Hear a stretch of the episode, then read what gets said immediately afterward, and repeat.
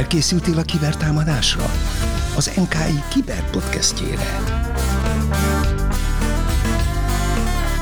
Sziasztok mind a kibertérben, itt van velünk Dani, én pedig Tamás vagyok.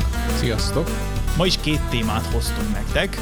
Először is a kriptotöri adásunk hát utolsó előtti részét fogjuk átvesézni. Azért utolsó előtti részét, mert az utolsó rész már nem biztos, hogy kriptotörő lesz, inkább az kripto jövő lesz, hogyha jól sejtem, de majd ezt meg fogjuk beszélni. De szokásunkhoz híven előtte egy hasznos tanács a kibertér biztonságáért. Nem tudom, Dani, hogy zsarolóvírus támadás áldozatává váltál-e már életedben? Nem, én még ezt megúsztam eddig. Megúsztad, pedig azért ott is van kriptográfia bőven. Van. Bizony, és ráadásul egyre jobbak, ha jól tudom, a kriptográfiai módszereik, helyre, legalábbis helyreállíthatatlanság szempontjából. Hát igen, igen. Ez is nagyon fontos, hogy milyen kriptográfiát használnak, de gyakorlati jó tanácsként egy pár dolgot a figyelmébe tudunk ajánlani azoknak a, az ügyfeleknek, vagy azoknak a hallgatóknak, akik zsarolóvírus támadás áldozatává váltak, és egy reagálási ellenőrző listát állítottunk össze az NKI oldalán. Ez egy 19 pontból álló lista, ezen, hogyha végigmegyünk ezen a listán, akkor valószínűleg a ransomware támadást jól tudjuk kezelni. Tehát ennek a listának nem az a célja, hogy a helyreállítsuk a rendszerünket, de hogyha ezen a listán végigmegyünk, akkor ezt a célt nagyon erősen tudjuk szolgálni, hogy később esetleg helyreállítható legyen a rendszerünk. Ugye a legfontosabb, hogy válaszuk le a hálózatról az eszközöket, aztán csak akkor áramtalanítsunk, hogyha egyéb más mód nincs erre, aztán jelentsük be az incidenst a megfelelő helyre, dokumentáljunk mindent,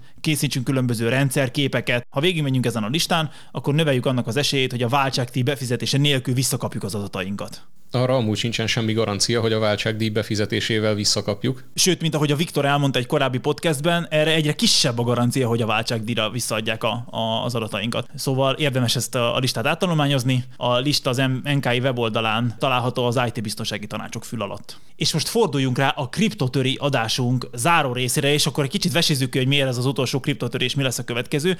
Itt a Danival nagy tanakodásban voltunk, mikor ezt az adást terveztük, hogy miről szóljon ez az adás, és végül azt abban állapodtunk meg, hogy ez az adás nem fog a posztkvantum titkosításról szólni, mert az már egy picit ö, más fejezet. Ugye a posztkvantum titkosítás, hát nem tudom, hogy velünk van-e, de mindenképpen velünk lesz. Ö, mikor? Mi, mi, az, mi az a posztkvantum, és miért nem beszélünk róla most? Hát azért nem beszélünk róla most, hogy ne menjen el a, nem tudom, egy másfél órás podcast után a hallgatóság kedve a, az adástól. nem fog elmenni a kedvük, mert ezek minden nagyon érdekes adások. Csak hogy ne legyen túl hosszú. De a, a, minden esetre a posztkvantum titkosítás, meg úgy általában a posztkvantum kriptográfia velünk van. A, ami ellen ezt kitalálták, az még nincs velünk. Ez arról szól, hogy... hogy... Hát legalábbis, bocsánat, nem tudjuk, hogy velünk van. De így van, igen. Azt hisszük, hogy nincs velünk.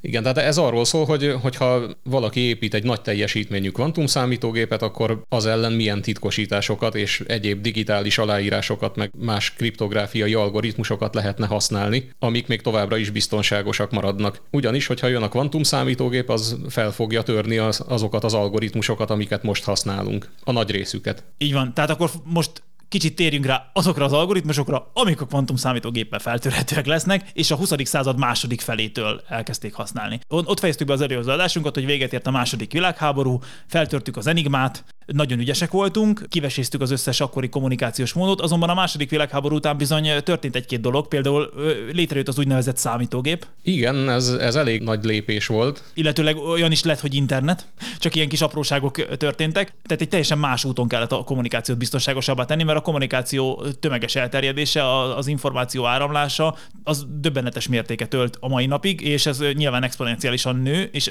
korábban is exponenciálisan nőtt. Tehát itt különböző új kripto kriptográfiai módszerek bevezetése vált szükségessé ahhoz, hogy az avatatlan fülek ne hallják, ne lássák a, a mi kommunikációnkat. Mi is, hon, hon, honnan is kezdődött ez az egész? Mi, mi volt az első olyan kriptográfiai algoritmus, ami, amit bevezettek azért, hogy ezek a kommunikációk titkosítottak, titkosítottak legyenek már a számítástechnika korában, tehát ez így a 70-es évek környéke. Igen, a 70-es évek az eléggé, eléggé termékeny időszak volt ilyen értelemben. Itt a, az első, amit érdemes megemlíteni, az a DASH, ez a Data Encryption Standardnek a rövidítése. Imádom ezeket a rövidítéseket, hogy így hangzik valahogy, és akkor, hogyha tudjuk a feloldását, akkor ja. Igen. Na most a, a, még, még mielőtt arról beszélnénk, hogy, hogy ez hogyan működik, itt szeretném két felé bontani a titkosításokat. Erre egészen eddig nem volt szükség, de itt majd be fognak jönni a nyilvános kulcsú titkosítások. Nagyon fontos, igen. Két nagy csoportját különböztethetjük meg a titkosítási algoritmusoknak. Ugye arról már beszéltünk a történelmi példákban is, hogy ha van egy algoritmusunk, akkor egyrészt annak kettő darab inputja van, van egy üzenet, amit titkosítani szeretnénk, és van egy kulcs, az egy paramétere az algoritmusnak, amit mi titokban akarunk tartani.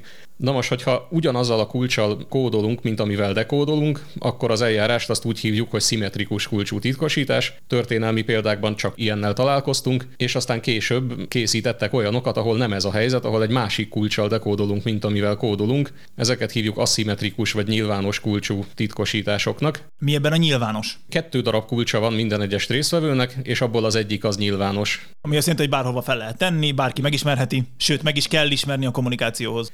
Igen, van előnye is, meg hátránya is ennek. A nyilvános kulcsú rendszerek azok egy kicsit számításigényesebbek, kevésbé gyorsak, kevésbé hatékonyak, mint a szimmetrikus kulcsú rendszerek.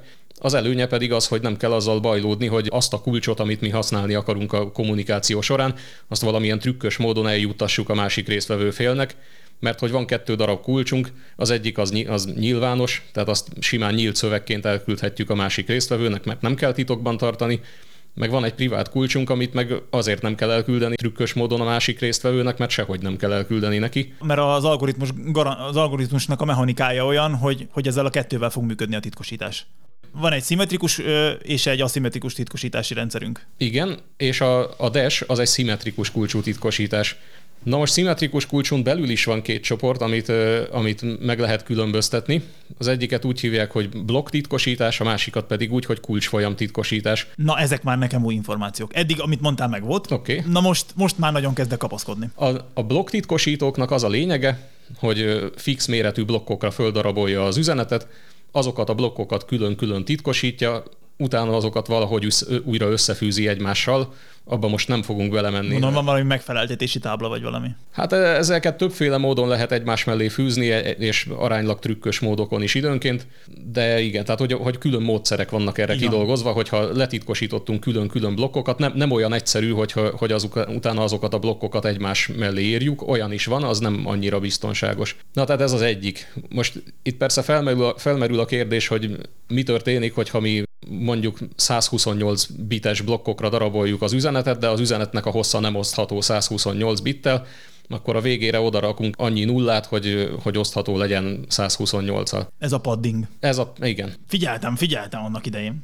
Na a másik kategória, ezeket kulcsfolyam titkosítóknak hívják. Itt annyi történik, hogy egy kulcsfolyam generátor, tekinthetünk rá egy, végül is egy véletlen szám generátorként, tehát egy, egy kulcsfolyam generátor köpködi ki magából egyesével a biteket, ezek a kulcsnak a bitjei, és azokat mi hozzá exoroljuk az üzenetnek a bitjeihez egyesével. Tehát itt, itt magát a, a titkosítást az csak, egy, az csak egy XOR nevű logikai művelet, amit majd mindjárt elmondok, hogy hogy működik. Köszönöm szépen, meg akartam kérdezni.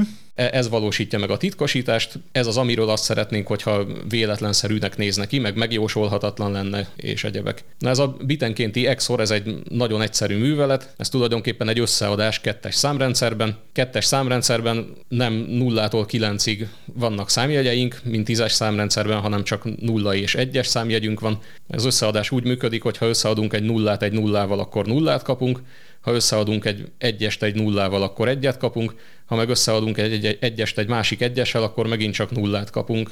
Ez az XOR, ez a kizáró vagy nevű logikai művelet, azért XOR, mert exkluzív OR angolul. Na tehát ez, ez az, ami a kulcsfolyam, kulcsfolyam titkosítóknál a titkosítást valósítja meg és ott a trükk az a magának a kulcsfolyamnak az előállításában van. Erre egy példa egyébként az RC4 titkosítást, ezt most azért hoztam föl példának, mert például a, a, a Wi-Fi-nél nem mostanában már nem, de hogy amikor még, amikor még webet szélesebb körben használtak Wi-Fi biztonságnál. Jó régen elavult technológia. Igen, igen, igen. Gyakorlatilag már a, a legújabb eszközök már nagyon hisztiznek, hogy egy webes wifi akar valaki. Igen, igen, joggal, joggal hisztiznek. A, a webet, hogyha feloldjuk ezt a rövidítést, az a Wired Equivalent Privacy, tehát ott a webnek az volt a célja, hogy, hogy annyira legyen biztonságos, mint egy, mint egy különösebb biztonsági eljárások nélküli vezetékes hálózat ezt sem sikerült abszolválnia a webnek, de abban például RC4-es titkosítás van, ami egy kulcsfolyam titkosító. Na megint csak visszakanyarodva a desre, hogy végre elkezdjünk beszélni az első napi rendi, pont, napi rendi pontról. Hát de meg kell alapozni a napi igen, rendi igen, pontokat. Igen. Tehát... Na tehát a, a dash az egy szimmetrikus kulcsú titkosítás, ami azt jelenti, hogy ugyanazt a kulcs, kulcsot használjuk kódolásra és dekódolásra,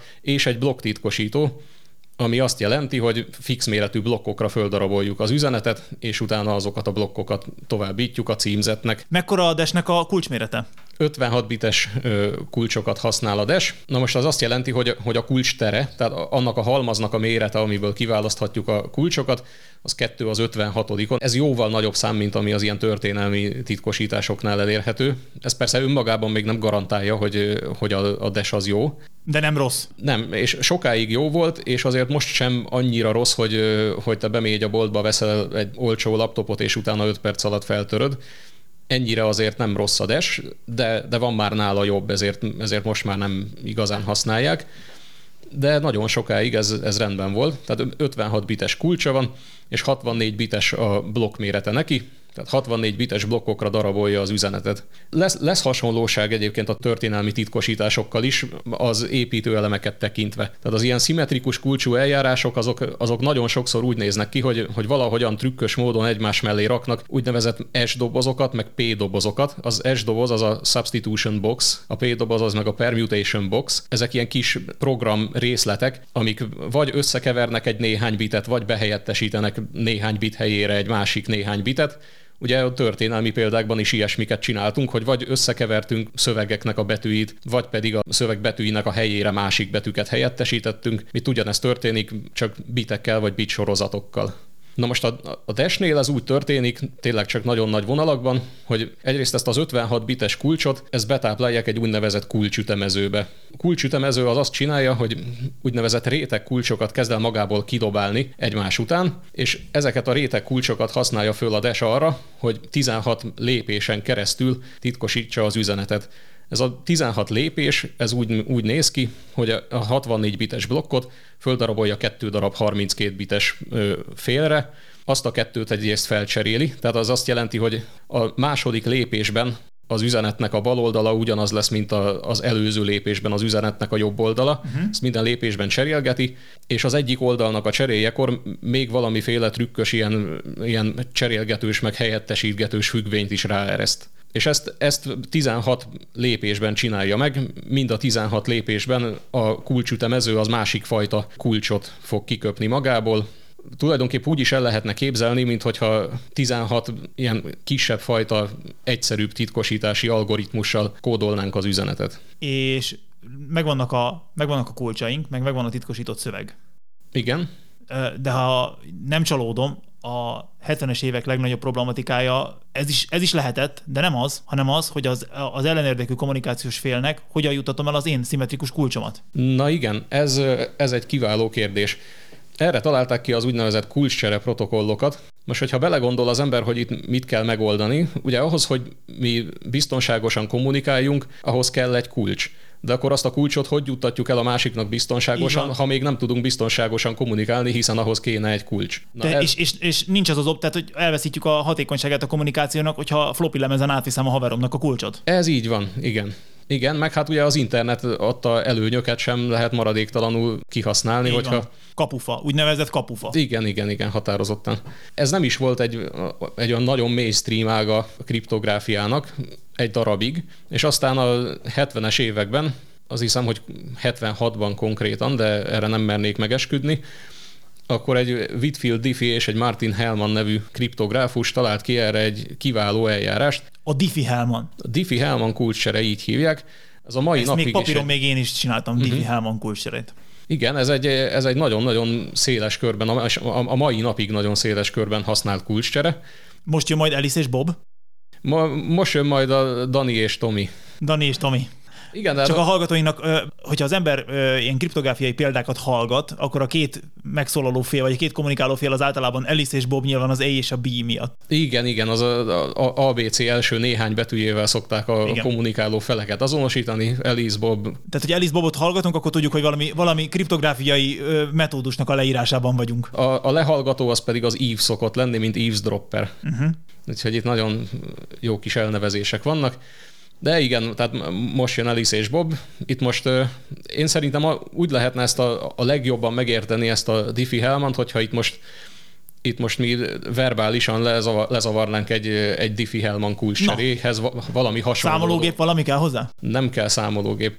Ez úgy fog kinézni, hogy Mondjuk már, nekem itt van a Dani, tehát hogy nekem nem kell számolni, mert itt van a Dani. tehát megegyezünk mi most egy valamilyen kis számban, mondjuk a kettő az, az nekünk most kiválóan Nekem jó is lesz. a kettő lesz a számom, meg neked is. Ezt nyíltan lekommunikáljuk egymásra, itt mindenki hallja, kettő. Ja igen, amit itt még hozzá kéne tenni, hogy innentől végig feltételezzük, mivel hogy most interneten kommunikálunk már, nem úgy, mint a történelmi példákban, végig azt feltételezzük, hogy minden egyes üzenetváltást hall a támadó is. Így van. Hát ezért ö, valamilyen szinten jogosan feltételezzük, mert hogyha az embernek lehallgatási, tehát hogyha az ember támadás éri, akkor jó eséllyel haj, hallják, amit kommunikál. Ez így van. Tehát a, most a támadó is hallotta, hogy, hogy mi ketten megegyeztünk abban, hogy, Kettő. hogy mi a kettes számot fogjuk itt használni. Na most akkor én azt mondom, hogy én gondolok egy, egy másik kicsi egész számra, az lesz a neve, hogy X, és elárulom a Tominak a kettőnek az x hatványát, azt mondom, hogy az 16. A Tomi nem tudja, hogy, én, hogy az X az micsoda, de azt tudja, hogy a kettő az X-ediken az 16. Ezt a támadó is tudja, mert hogy ezt én elküldtem a Tominak, hogy 16. Akkor most a Tomi gondol egy másik kicsi számra, azt elnevezzük Y-nak, és fölemeli a kettőt az Y hatványra. És az, hogy az mennyi? Igen, és az az, az amit elmondasz nekem. Nyolc. Jó, azt tudom, hogy, hogy nem tudom, hogy mennyi az Y, de azt tudom, hogy, hogy a kettő az Y-adikon az egyenlő 8 Ezt nem csak én tudom, a támadó is tudja. Na akkor a következő, amit én csinálok, hogy én ismerem az X-et, mert hogy azt én találtam ki. Az 16. Nem, az X-et azt nem mondtam meg, a kettő, Ja, nem, az, a kettő kettő az az X-ediken, az az, 16. az volt a 16. És a kettő az Y-adikon, az pedig a 8. A kettő az Y-adikon volt a 8. Így van. Na most akkor azt csinálom, hogy ezt a 8-at, ezt én felemelem az x hatványra. Az, hogy a 2 a 12-en az 4080, 4096. Szóval ott tartunk, hogy Tomi elárulta nekem, hogy a 2 az y-adikon, az a 8. Én meg tudom az x-et, azt még nem mondtam meg senkinek, de most azt elárulom, hogy az x az 4 volt, akkor annyit kell csinálnom, hogy ezt a 8-at felemelem a negyedik hatványra, az 4096. Na a Tomi ezt fordított sorrendben fogja előadni. Ő ugye az, az x-et nem ismeri, de a 2 az x-edikent azt igen, azt mert azt én megmondtam Az a 16. hogy megmondtam, hogy 16, meg ismeri az Y-t, mert azt meg ő találta ki. Most eláruljuk, hogy 3 volt, Így van. akkor más nem kell tennie, mint fölemeli a 16-ot a harmadik hatványra, és megkapja ugyanazt a 4096-ot, mint én. Várjál, várjál, kiszámolom. Nagyon, És tényleg? Jó, nagyon meglepődtem volna, ha más jön ki. Meg mi? Jó, itt, itt egész egyszerűen annyit használtunk föl, hogyha, hogyha a kettőt azt felemeljük az x hatványra, és utána az y hatványra, akkor pont ugyanazt kapjuk, mint hogyha a kettőt először az y hatványra emelnénk föl, és utána az x hatványra. Mert hogy ezeket össze lehet adni gyakorlatilag. Hát a, össze, össze kell szorozni ilyenkor a kitevőket. A kitevőket össze kell szorozni, Igen. bocsánat. Na most persze a, a, a szemfüles hallgatók itt rögtön kiszúrhatják, hogy én itt marhaságokat beszélek, mert hogyha ezt a támadó végighallgatta, és hallotta a támadó, hogy a kettő az x-ediken az 16, akkor rögtön tudja, hogy, hogy az x az egyenlő négyel, mert csak logaritmust kell belőle vonni. Így van. Ez valóban így van, a Diffie-Hellman az nem is egészen így működik. Volt nekünk ez a kiváló kettes számunk, ezen kívül még, még megállapodunk egy prim számban, Egy, egy praktikusan nagyon nagy prímszámban. igen, praktikusan nagyon nagy prímszám, mint például a 7. Mint például, ha már itt vagyunk, akkor mondjuk a 7. A mi példánkban ez nagyon jó lesz. És annyi a módosítás a, a, a valós Diffie-Hellman protokollban, meg ebben a kis butított verzióban, amit mi most az előbb itt elmondtunk, hogy ahelyett, hogy a kettő az x mondanám el a Tominak, ahelyett a kettő az x ennek a héttel vett osztási maradékát fogom elmondani. 8-ban a hét ugye egyszer van meg, és a maradék az egy. Ezt a maradékot közlöm. Kettő az x ennek a héttel vett osztási maradéka az egy. Na most a, a Tomi bocsánat, nem én mondtam a 8-at, én a 16-ot mondtam, Igen. most itt felcseréltem a szerepeket. Tehát akkor, akkor én, én mondom a Tominak a, a, a 16-nak a héttel vett osztási maradékát, ami kettő, a Tomi meg mondja nekem a 8-nak a héttel vett osztási maradékát, ami egy. Egy. És innentől kezdve minden ugyanúgy megy. Hatványozunk, és minden, minden hatványozás után számolunk egy osztási maradékot. Most ez nem tűnik nagy különbségnek, de minden esetre azt, azt végig gondolhatják a kedves hallgatók, hogyha azt mondom, hogy kettő az x-ediken egyenlő 16-tal, akkor mindenki kapásból rávágja, hogy az x az 4. Ha meg azt mondom, hogy a kettő az x-edikennek 101 vett osztási maradéka az 47, akkor, akkor mindenki komoly fejvakarásba kezdene. És hogyha ide a hetes prímszám helyére Egy rettenetesen nagyot egy, tennénk. egy nagyon nagy prímszámot írunk, Meg, a, meg az előző szám is esetleg nagy. amivel megegyezünk. Az, az még csak nem is kell, hogy nagy legyen. Tehát az nem, a, az a lényeg, hogy az a prim az nagy legyen. Aha. Igen, hogyha az elég nagy az a prim, akkor, akkor a számítógépek is komoly fejvakarásba kezdenek. Amit a, a legelső butított példában volt az a logaritmus probléma, ugye, hogy a, a kettő az x-ediken egyenlő 16-ból az x-et megmondjuk, az a logaritmus, hogyha ilyen osztási maradékokkal operálunk, azt úgy hívják, hogy diszkrét logaritmus probléma, és ez a jelenlegi ismereteink szerint egy nehéz feladat a számítógépek. Nagyon jó, már mind a tudunk egy-egy számot, amit a másik tud, és mi is tudunk, tehát csak ketten tudjuk, de hogy lesz ebből kulcscsere? Hát ez maga a kulcs, ez a szám, amit most már mind a ketten tudunk. Tehát most már mind a kettőnknek ugyanaz a kulcsa megvan, ami Így maga van. a szám, amit kiszámoltunk. Igen. És a támadó azért nem fogja ezt tudni, mert ő se az X-et nem hallotta, se az Y-t. Ugye én azért tudtam kiszámolni a kulcsot, mert ismertem az X és az Y közül az egyiket. egyiket. Legalább az egyiket ismerni kell hozzá. Igen, te pedig ismerted a másikat, és így mind a ketten ki tudtuk számolni ugyanazt a kulcsot. A támadó viszont egyiket sem ismeri, mert ő csak a kettő az x-edikennek a valami prímszámmal vett osztási maradékát. Itt persze a kettő helyére is lehet sok minden mást írni, csak most a mi példánkban kettő volt. Igen.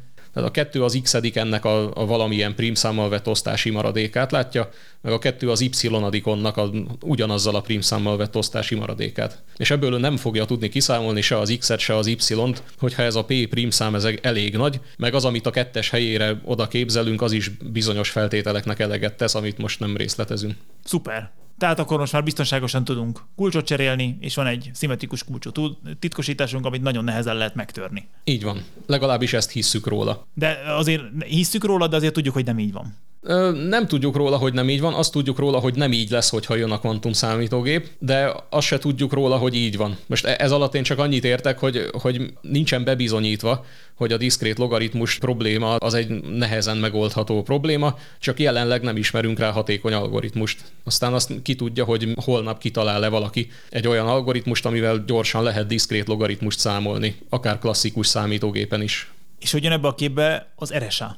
Na hát az, az RSA-hoz ez adta az alapötletet a, a Diffie-Hellman kulcsere, hogy, hogy itt ezekkel a hatványozásokkal, meg osztási maradékokkal valami nagyon jópofa dolgokat lehet csinálni. Az RSA az, az a legelső nyilvános kulcsú titkosítás volt, és a mai napig egyébként a legszélesebb körben használt nyilvános kulcsú titkosítás. Ami, amikor azt mondod, hogy nyilvános kulcsú titkosítás, az az egész eljárás gyakorlatilag benne foglalja. Igen, sőt ez igazából nem csak titkosítás, kétféle feladatra lehet használni az ilyen nyilvános kulcsú eljárás eljárásokat. Ja, még egyszer egy kicsit visszautalva az adás elejére, ez azt jelentette ez a nyilvános kulcsú titkosítás, és majd mindjárt mondom hozzá a digitális aláírást, ez annyit jelentett, hogy minden résztvevő félnek kettő darab kulcsa van, egy privát és egy publikus. A privátot senkinek nem kell elárulni, még annak sem, akivel mi beszélgetni akarunk, a publikust azt pedig mindenkinek el lehet árulni, még a támadónak is. Tehát itt, itt nem kell külön eljárásokat a kulcsterére kitalálni. Itt kétféle probléma megoldására is jó egy ilyen nyilvános kulcsú eljárás. Az egyik az a titkosítás, a másik pedig a digitális aláírás. Ennek az a szerepe, hogy a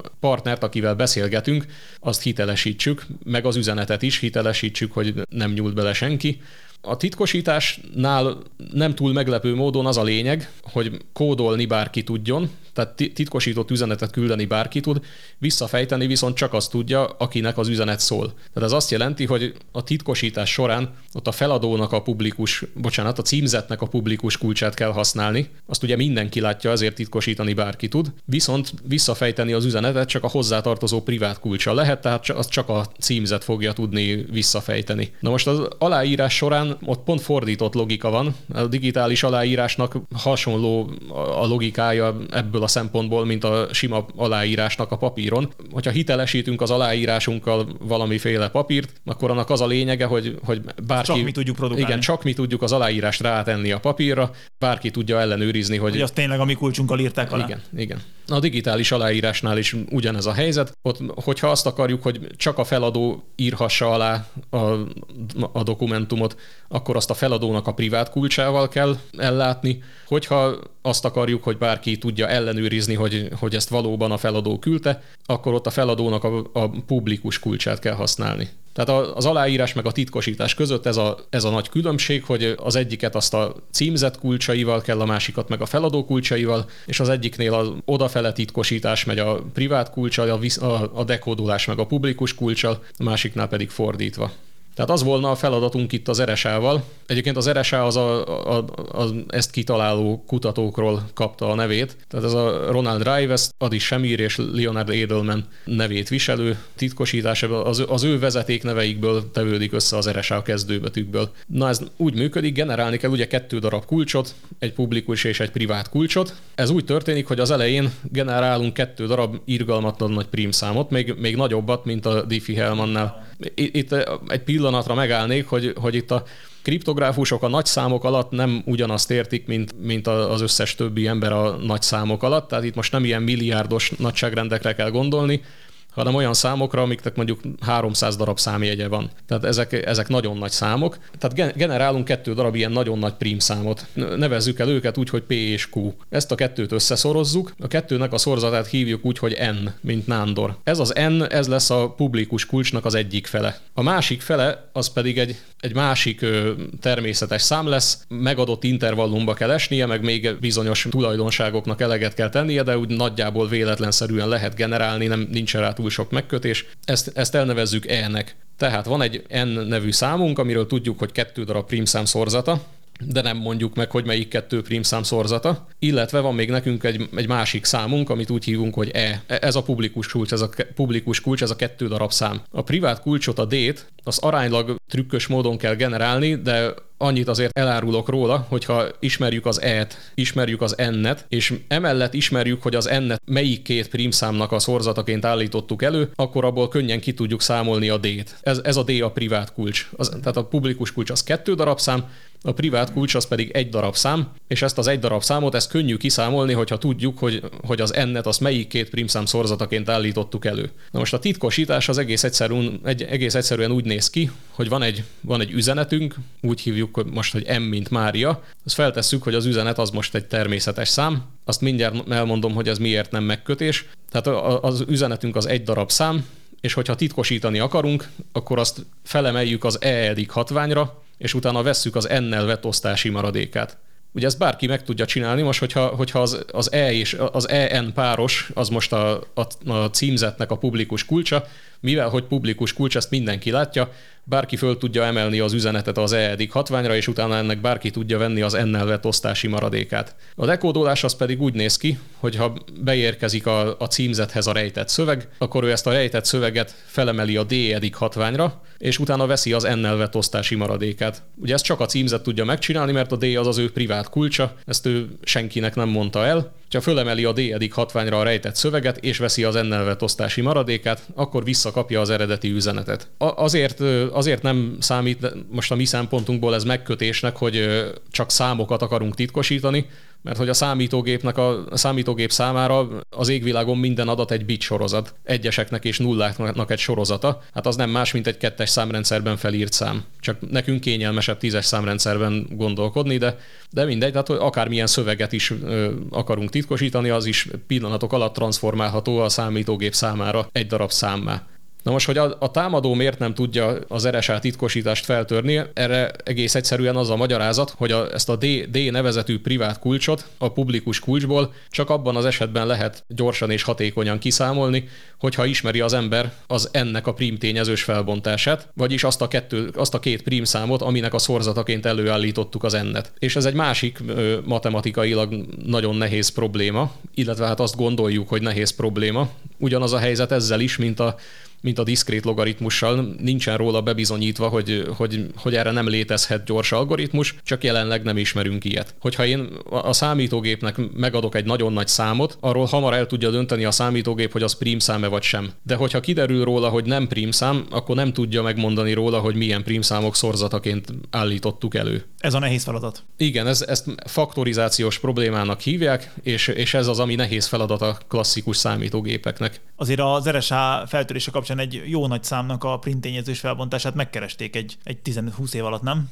Itt folyamatosan keresgélik jó nagy számoknak a primtényezős felbontását. Tehát, hogyha az ember beírja a valamilyen keresőbe az interneten, hogy, hogy RSA Challenge, akkor ott, ott szépen lesz egy lista, akár a, a Wikipédia is egy jó oldal erre, ott lesz egy lista ilyen irgalmatlan nagy számokról, és hogyha az ember egy ilyen irgalmatlan nagy számnak megmondja a primtényezős felbontását, akkor még valami pénzjutalmat is lehet érte kapni. De ez nem, ez ne, nem, úgy nem működik, hogy az ember ezt elindítja otthon az asztali számítógépén, és akkor egyszer csak megvan az eredmény. Ez, ez ennél komolyabb hardvereket igényel. És a siker ott sem kecsegtett túlságosan nagy valószínűséggel? Nem, nem, nem. Tehát ezeket nem, nem szokták ilyen nagy rohamtempóban feltörni. Néha-néha megvan belőlük egy, de az igazán nagy számok, azok, azok nem szoktak így sikerülni. Ha csak nem rosszul választott paraméterekkel dolgozunk, tehát ezt a, ezt a P és a Q prímeket, ezeket lehet szerencsétlenül választani. Mondjuk, hogyha, hogyha az egyik az aránylag kicsi a kettő közül, akkor, akkor, akkor föl lehet ezt törni, még úgy is, hogyha közben a kettőnek a szorzata nagy. Vagy hogyha ez a két prímszám ez aránylag közel van egymáshoz,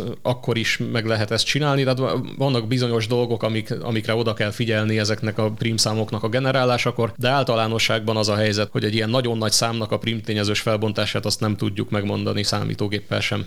És ha jól tudom, a PGP, ami már lehet, hogy többeknek ismerős lesz, az az RSA-ból fejlődött ki? Igen, az, a, az, az RSA-ból fejlődött ki, egy Phil Zimmerman nevű úriember Hát egyrészt úgy gondolta, hogy az RSA-t azt, azt jó lenne szélesebb nyilvánossággal megismertetni, hogy mindenkinek legyen joga titkosított adatokat küldeni. Ezt nyilván bizonyos politikai tényezők nem nézték jó szemmel, és, és persze tehát a, a kettős célja volt, hogy egy felhasználó barátabb RSA-t hozzon létre, meg egy mindenki számára elérhető RSA-t, és, és ez, lett, ez lett a PGP mely szintén egyébként elterjedt, ha jól tudom, leginkább az e-mailes felhasználásban, az e-mailes kommunikáció végponti titkosításában. Igen, igen, igen. És képzeld el, hogy a PGP-vel titkosítjuk a leveleinket. Az is egy aszimmetrikus titkosítási eljárás, mert az RSA-ból fejlődött ki, tehát van egy privát kulcsunk és egy publikus kulcsunk, és hogyha több címzetnek küldünk egy PGP üzenetet, akkor aszimmetrikus és szimmetrikus titkosítást is használ a PGP. Biztos nem tudtad.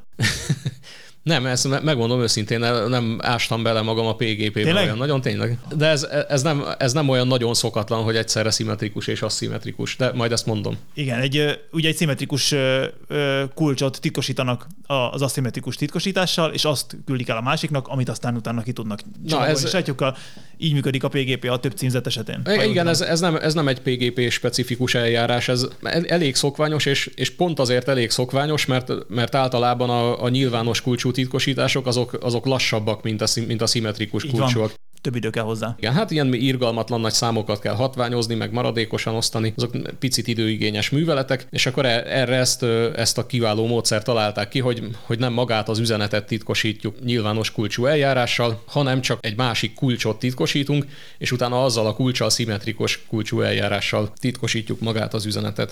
Képzeld el, Dani, hogy egyszer regisztráltam egy webáruházba. Majd elfelejtettem a jelszavamat. Biztos te is jártál már így? Így jártam már így. Kértem jelszó emlékeztetőt. Biztos így is jártál már. Így is jártam. Képzeld el, ezek visszaküldték a jelszavamat.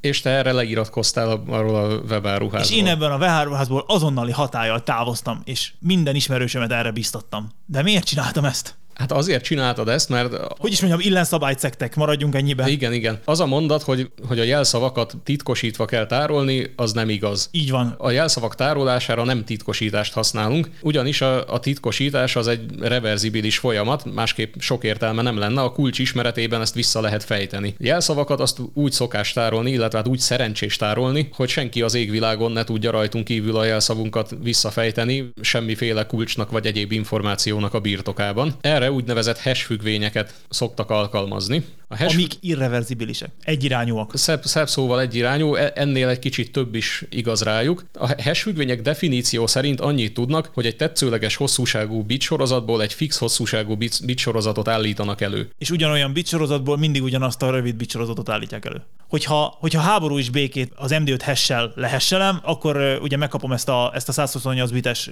karaktersorozatot, ami 32 karakter, de hogyha az abetűt lehesselem, akkor is 32 karaktert kapok, tehát 128 bit csak teljesen más eloszlásban. Igen, igen, igen. Itt akármilyen hosszú inputja is van egy hash függvénynek, mindig fix hosszúsága lesz, hosszúságú lesz az output. Ez persze a hash függvénytől függ, hogy mennyire hosszú. Ebben persze még, még nincs benne semmiféle biztonság, ez csak a hash függvénynek a definíciója. Aztán persze vannak jó meg rossz hash függvények is. Meg elavult, ami jó, régebben jónak gondolt, manapság már elavult. Igen, igen. Például az MD5. Igen, az MD5 már nem, nem kifejezetten jó. Na most vannak, vannak bizonyos elvárások, amik, amiket ezzel a hash függvényel szemben ö, támasztani szeretnénk, de mielőtt ebbe belemegyünk, akkor elmondom, hogy ez jelszótárolásnál hogy néz ki a dolog.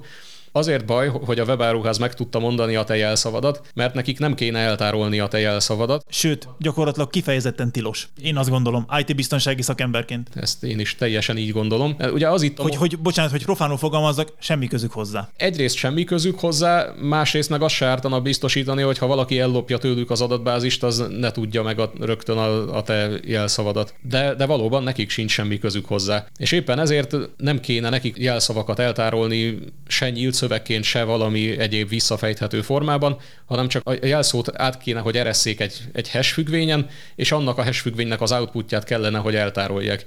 És amikor te belépsz a webáruházba, akkor ott annyi történik, hogy beírod a jelszavadat, azt a rendszer szerver oldalon lehesseli, és megnézi, hogy az a hash az ugyanaz-e, mint ami el van tárolva Így van. nála ahhoz, hogy, ahhoz hogy, ez, hogy a jelszavadat, a te jelszavaddal más ne tudjon belépni, ahhoz például kéne egy ilyen követelmény, hogy egyirányú legyen ez a hash függvény, ami azt jelenti, hogy ha valaki ismeri a te jelszavadnak a hash lenyomatát, tehát a hash függvénynek az outputját, ezt lenyomatnak szokták hívni, hogyha ismeri valaki ezt a hash lenyomatot, akkor ne tudjon hozzá egy másik olyan bit sorozatot generálni, amihez ugyanez a hash lenyomat tartozik. Mert akkor ő is be tudna lépni, hiszen tudna produkálni egy olyan inputot a hash függvénynek, amihez a, a hozzá tartozó hash lenyomat ugyanaz, mint ami el van tárolva a szerver oldalon. Szükségszerűen ugye van ilyen, kell, hogy legyen ilyen. Igen. Csak az a lényege az algoritmusnak, a hashnek a hosszának, hogy ez minél, minél ritkábban forduljon elő. Nem csak, hogy van ilyen, hanem biztos, hogy végtelen sok ilyen van, ugyanis a hash függvénynek az input outputja az egy tetszőleges hosszúságú bit sorozat lehet. Tetszőleges hosszú bit sorozatból végtelen sok van, viszont az outputja az pedig csak ebben a példában mondjuk 128 bites, tehát az azt jelenti, hogy, hogy 2 a 128-on féle outputja lehet a hash függvénynek.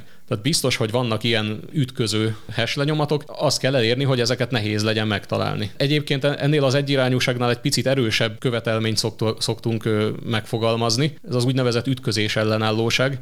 Ez azt jelenti, hogy ne csak az legyen nehéz feladat, hogy egy, egy ismert hash lenyomathoz találjunk egy olyan inputot, aminek ugyanez a hash lenyomata, hanem hogy bármilyen két inputot, aminek nem egy fix outputja van, hanem bármilyen két inputot, aminek ugyanaz az outputja, azt is nehéz feladat legyen találni. Ez az ütközés ellenállóság. Ez, ez egy erősebb követelmény, mint az egyirányúság, és ez az, amit szeretünk megkövetelni a hash függvényekkel szemben. És hát hála Istennek a hash függvények alkalmazása azért nem, nem teljes, mint ahogy a titkosítás és sem, ez sem teljesen ördögtől való, és kevés olyan webháróház van, aki visszaküldi a, a, a plaintext tárolt jelszót, mert azért ez egy általánosan kezelt eljárás, az adatbázis kezelők, a webes, a webes programozási nyelvek, ez konyha készen adják a programozók Igen, fejlesztőknek a segítségére. Abszolút. A nagy tartalomkezelők meg nyilván úgy épülnek föl, hogy ezek a megoldások, mind a titkosítási, mind a heselési eljárások bele vannak építve. És e, akkor a hallgatóságot ezúton is bíztatnánk, hogyha, hogyha a webáruháztól kér egy, egy jelszó emlékeztetőt, és megkapja e-mailben a jelszavát, kezdjen el a, a kis piros felkiáltójel villogni a szeme előtt, hogy... Valami el van rontva. Minimum hívja fel a figyelmét a fejlesztőknek, hogy ez nem a legjobb módja annak, hogy a webáruházokat fejlesztetjék.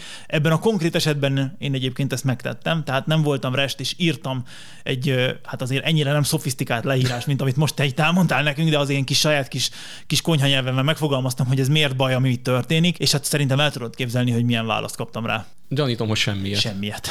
Igen. Gyanítom, hogy a webáruház azóta is pont így működik. Hú, ma nagyon sok mindenről volt szó. És nagyon sok mindennek a hátteréről volt szó, ami szintén nagyon jó. Ugye beszéltünk a szimmetrikus kulcsú modern titkosításokról, az aszimmetrikus kulcsú titkosításokról, illetve beszéltünk a hesselésről. Ezek azért nagyon fontosak ezek a dolgok, hogy ezekről az emberek tájékozottságot szerezzenek, mert ezek itt vannak velünk. Ezeket minden nap használjuk. Igaz, hogy konyhakészen nagyon szépen megcsinálja nekünk minden, de azért a, a, ennek a matematikája, a benne rejlő titkosítási potenciál is, hát a, a, ezzel szemben a veszélyek is, amikre szintén feljutok a figyelmét, ami még csak kileskelődik a bokorból, de azért már itt beköszön szép lassan ennek, a, ennek az alkalmazásnak a veszélyei, azért itt van velünk. Nagyon szépen köszönöm Daninak, hogy elfogadta a meghívást, és hát gyakorlatilag lezártuk a kriptotöri sorozatunkat és hackermentes szép napot kívánok mindenkinek a kibertérből. Pecseljetek sokat! Sziasztok!